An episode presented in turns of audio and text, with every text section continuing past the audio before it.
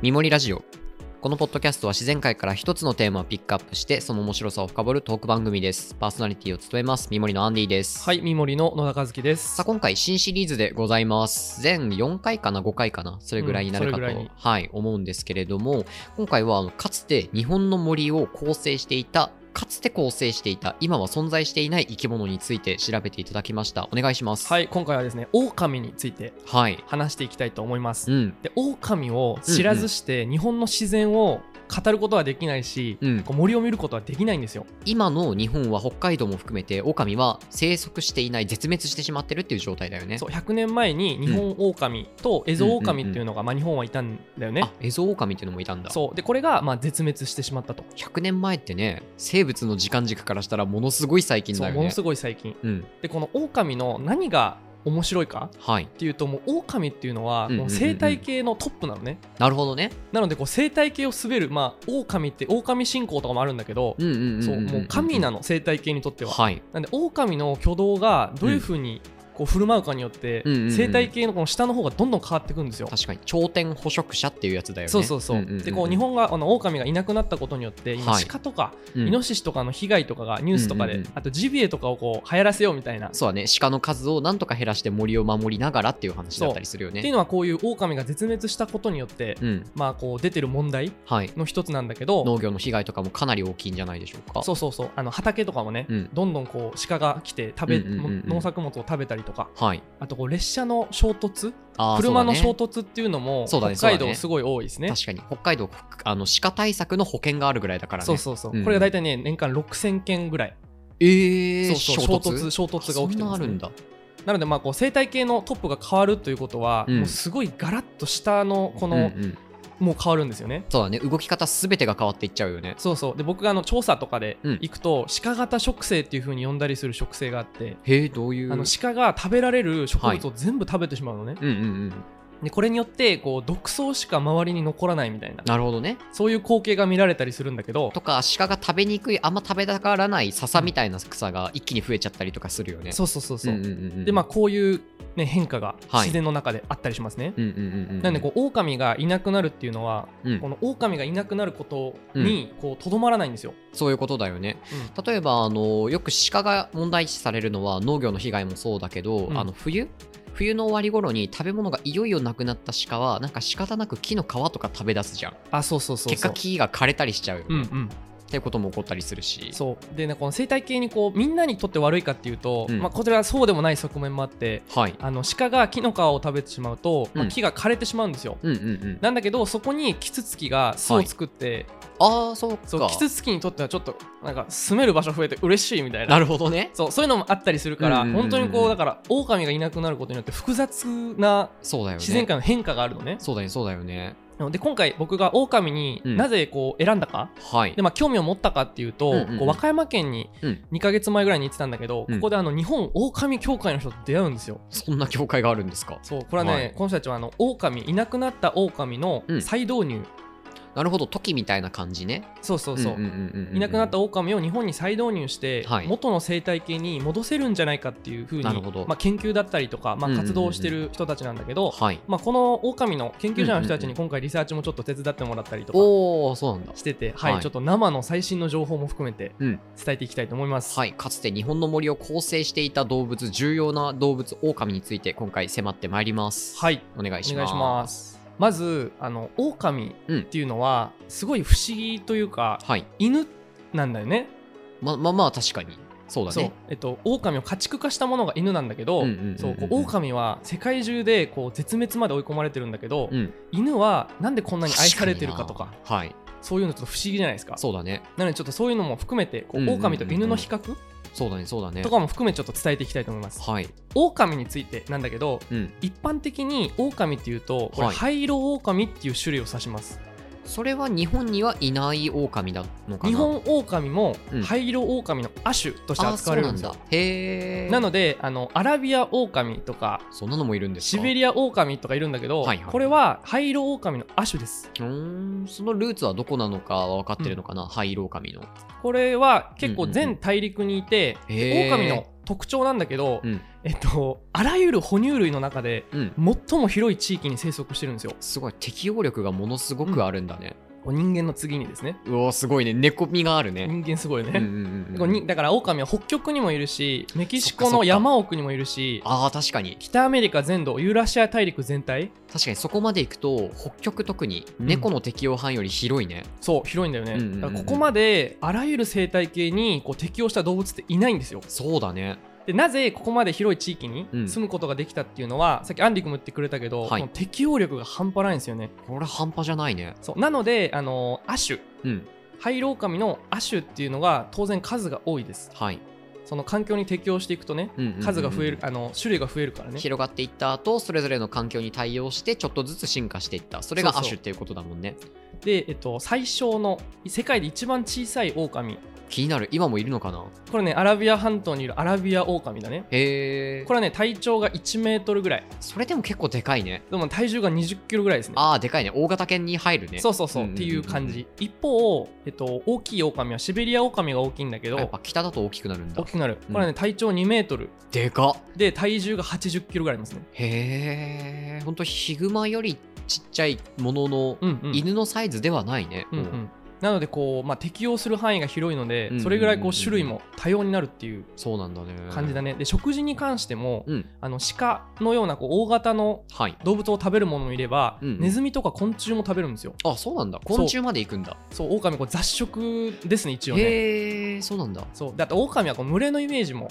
ありますあると思うんだけど、うんもう30頭からなる群れを作るオオカミもいればそんなでかい群れもそう、ん一生単独のオオカミもいるんですよ一匹狼ってやつだねそうそうそう、んんんなのでこの幅広いっていうのがまず特徴確かに確かにでこのハイロオオカミのうん亜種はいの数っていうのはいまだにこれはあのすごい議論されてて確定してないんだしてないへでえねあのこれ文献に記載されてるものだけでも、うん37種類から68種類ですねな幅が広いねねでこれなんでこんなに種類が多かっていうと、うんうんうんうん多いかっていうとこれはね、あの国家のうんナショナリズムにすごい関係するんですよどういうことでしょう例えば日本オオカミは明治時代になってから出てきたのね、なるほどなぜかっていうとあの帝国主義の台頭によってうんうんうん日うん本固有のものとは何かっていう議論が始まるんですよ、はいはいはいはい、はい、その時に日本オオカミっていうのが出てくるんですよこれはどこにでもいる灰色狼ではないですよこれは日本の狼日本狼ですよっていう主張をしたっていうことなんだそうそううそうだからそれまでこう帝国主義が出てくるまで全然日本の固有種なんてみんな考えたことなかったんだけど、まあ、江戸時代まではねそうそう、ん急に分類しだしたんですよなるほどね、うんうんうんうんなので、狼の種類っていうのはこう国家のアイデンティティとともにはいはいはいあ確のかに誕生してる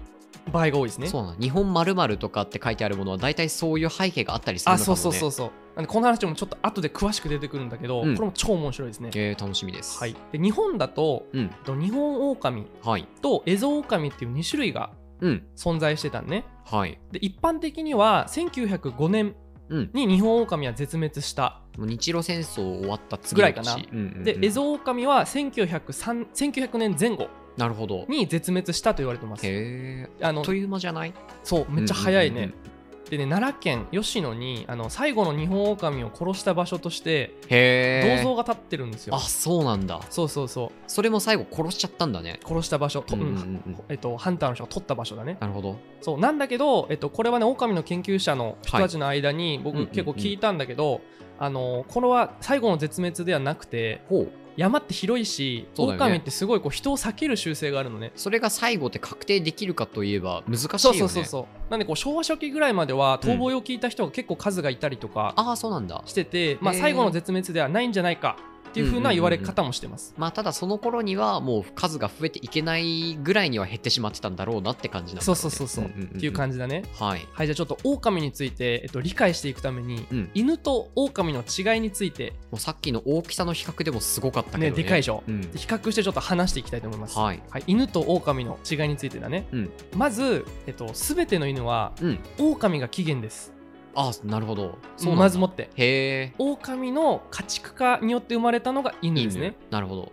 でこう、まあ、いつオオカミが家畜化されたのか、はいでねこうオオカミはえっとアンディ君が猫編でうん喋ってくれたんだけど、農業革命と一緒に猫って家畜化されてるじゃない、そうだね、うんでこれオオカミは農業革命より前に家畜化された唯一の動物です、唯一なんだ唯一そだこねはへえでねこのオオカミがいつ家畜化されたかはいについてはすごい議論があるんだけど、うんうんうんえっと、一応あのベルギーのねゴイエ洞窟っていうのではい狼とは違う犬のような頭の骨、ああ犬ではないんだ狼でもないそうオ狼でもないっていう頭の骨が見つかってて、うんこれがあの年代測定はいによって3万年3万1700年前っていうことが示されてますかなり昔だねだからこの頃にこう狼がちょっと犬っぽくなってくるんだよねうん、うんうん狼たちの中でも結構人にまあ懐いたりするようなやつが出てきたとそうそうそうそいううことなんだろうねでうこれ、ね、んうんうん他の DNA を使った解析では、はい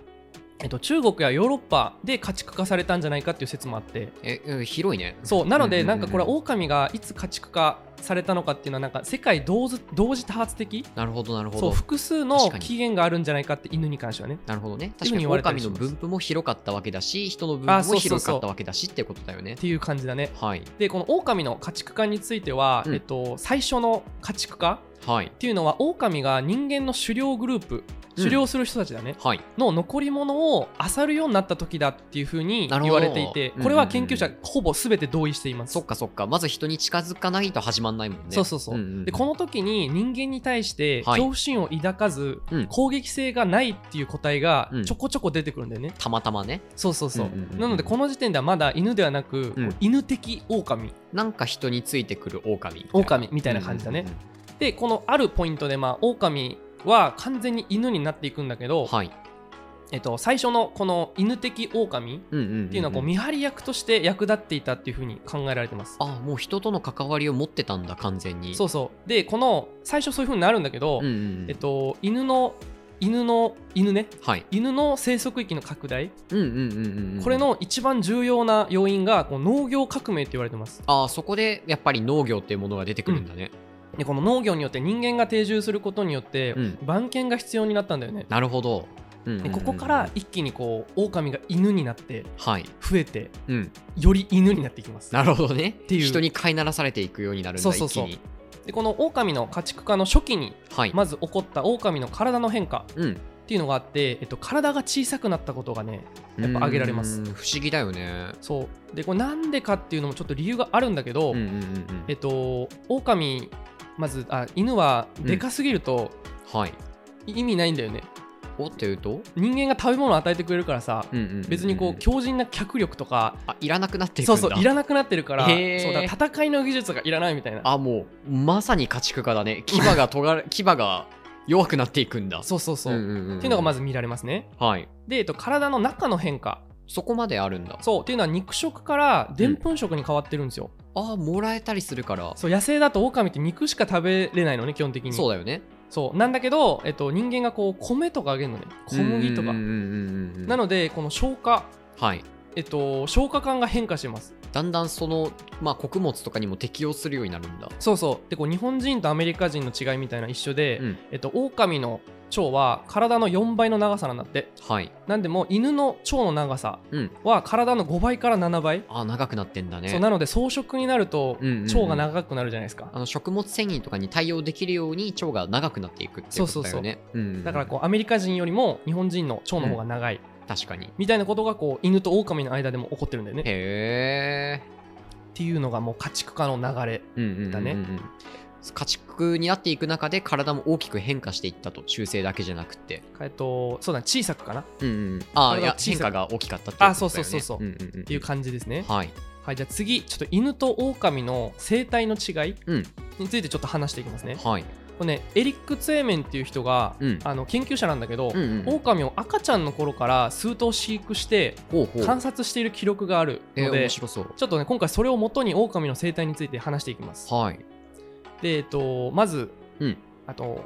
狼と犬の違い。うんうんうんうんでこれねオオカミは他の種類の動物よりも闘争本能がすごい発達していますねあそれはなんかこうみんなパッとイメージできると思うう、んうん、うん、このエリックの観察結果でははい赤ちゃんの餌をもらう段階からこうオオカミの赤ちゃんって逃げるんだってへえ人から人から、うんうんうんうんでそれどころかこう日が経つにつれて、ま、より内気になってはい餌をあげようとしても逃げ回るから大変だったっていうへえ記録であってまず近寄ってこないんだねそうそうそうそう、んんん一方あのプードルの子供も一緒に飼ってるんだけど、うんもうプードルは全く闘争逃げる行動が見られなかったっていうふうに書いてますなるほどなのでこの闘争本能の強さうんうんうん、っていうのが多分強さか弱いか強いか弱いかっていうのが、まあ、家畜化になれたかどうかを分けるはい、一番大きなポイントだね。バトルの闘争ではなくて逃げる方の闘争逃げる方のってことねはい、なんでこう逃げる意識が強すぎるうんうんうんうん狼だと人間とやっぱ一緒に暮らせないんだよねまあそうだいうことだよねっていうのがあったりします。はいあと狼の狩猟本能の発達についてうんも書いてあったんだけど、うんうんうんうん狼は、えっと、素早く反応する生物を獲物として認識するんですよ。動いてるものに注意が引きつけられるってことそう例えばこうノウサギとか、うんキジとかパッと逃げるやつねそうだねそうっていうのを獲物として認識するんだけど、えへっえと、このエリックが飼ってた狼うんは最初牛がのろすぎてへー獲物として認識してなかっあそうなんだたからこう散歩して散歩してこううんうんうん牧場の横通ったとしてもうん何も興味を示さないみたいな。へ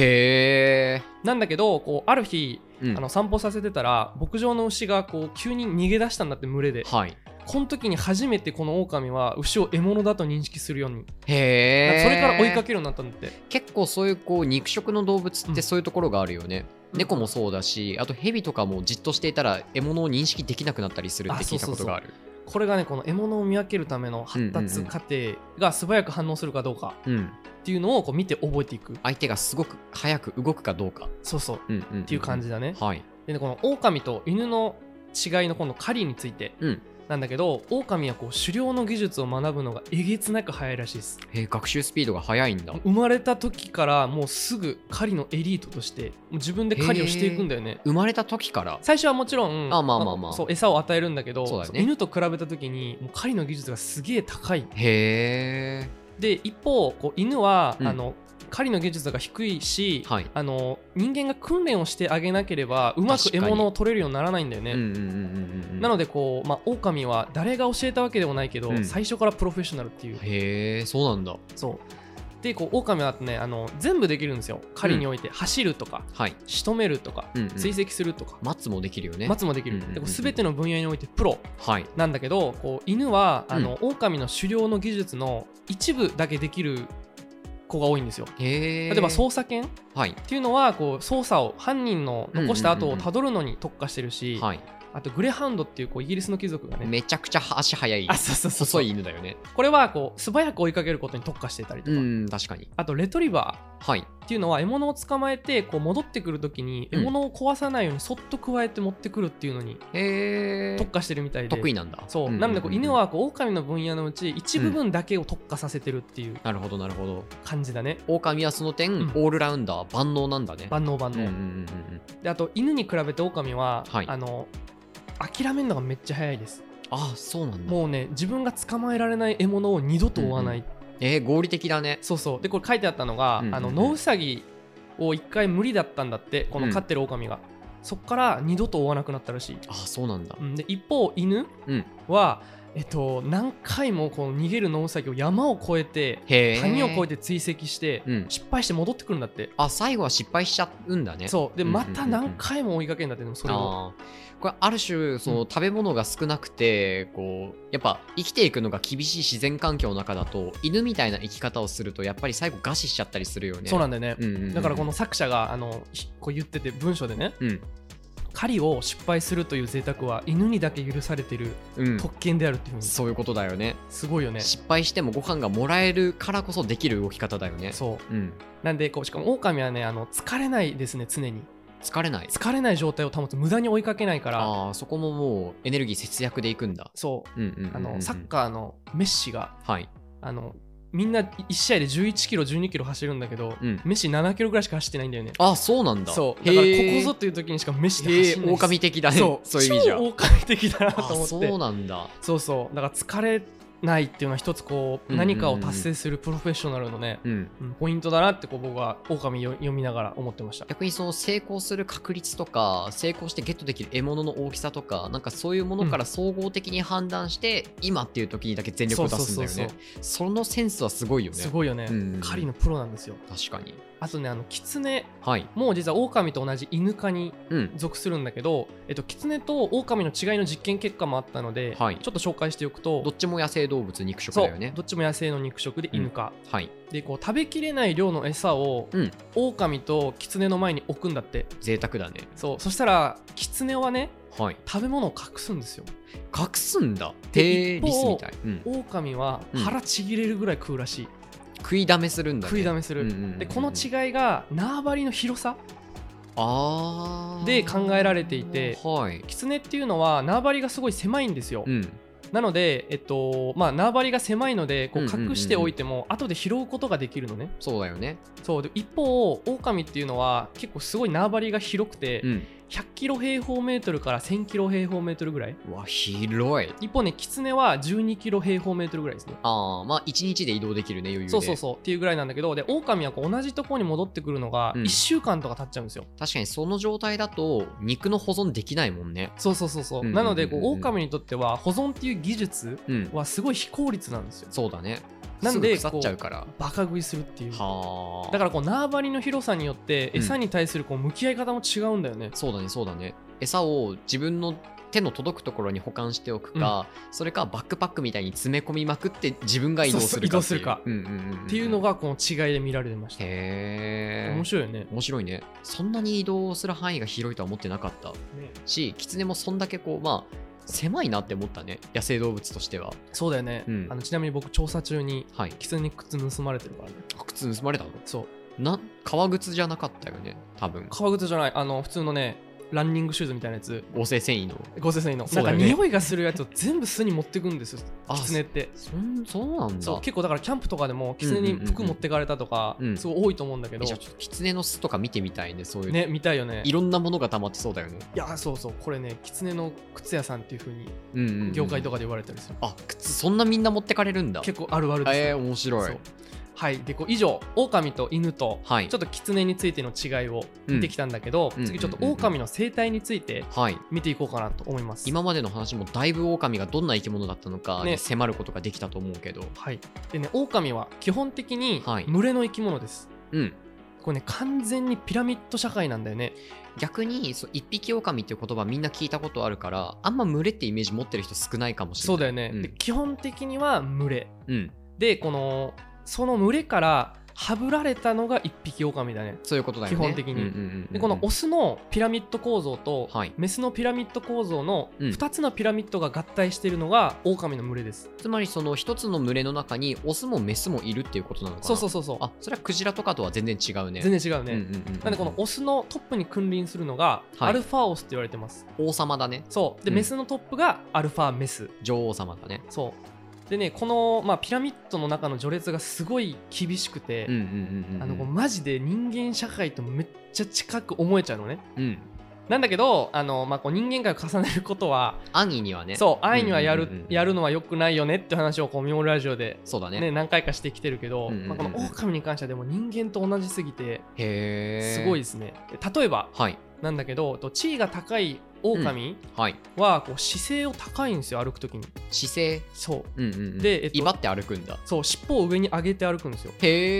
でえ地位が低いオオカミは逆に体勢を低くして耳を後ろに寝かせた状態、ああ服従してるんだねそうっていう状態で歩くのね、なるほどなのでこう1対1でいる時はもちろんなんだけど、うんうんうんこう群れで大きな餌を食べてる時はいもう順位が低いオオカミはすごい体をすぼめてへえ距離をを置いてこのアルファが食べるまで食べないんですよアルファっていうのは王様ってことだよね、王様が食べるまで食べないのね、うんうんうんあそうなんだで完全に序列が決まってますへえその序列はどのようにして決まっていくんだろうねっていう話をね、うんうんうんちょっと次回あ次回していこうかなと思いますはい次回はね、この群れを構成する役割、うんまあ、アルファオスとアルファメス、でそはのい下にこういろんなオスとかメスとかがはいうんうんうんうんいたりするんだけど、ちょっとこうどういうふうに順位が決まるのかとかはいそういうものについてちょっと話していきたいと思いまなんかすこう狼社会の厳しさがいろいろ聞ける気がしますこれね人間社会の厳しさを 感じちゃうっていう世知辛いんだね世知辛いはいいや楽しみですよろしくお願いしはまいすお願いします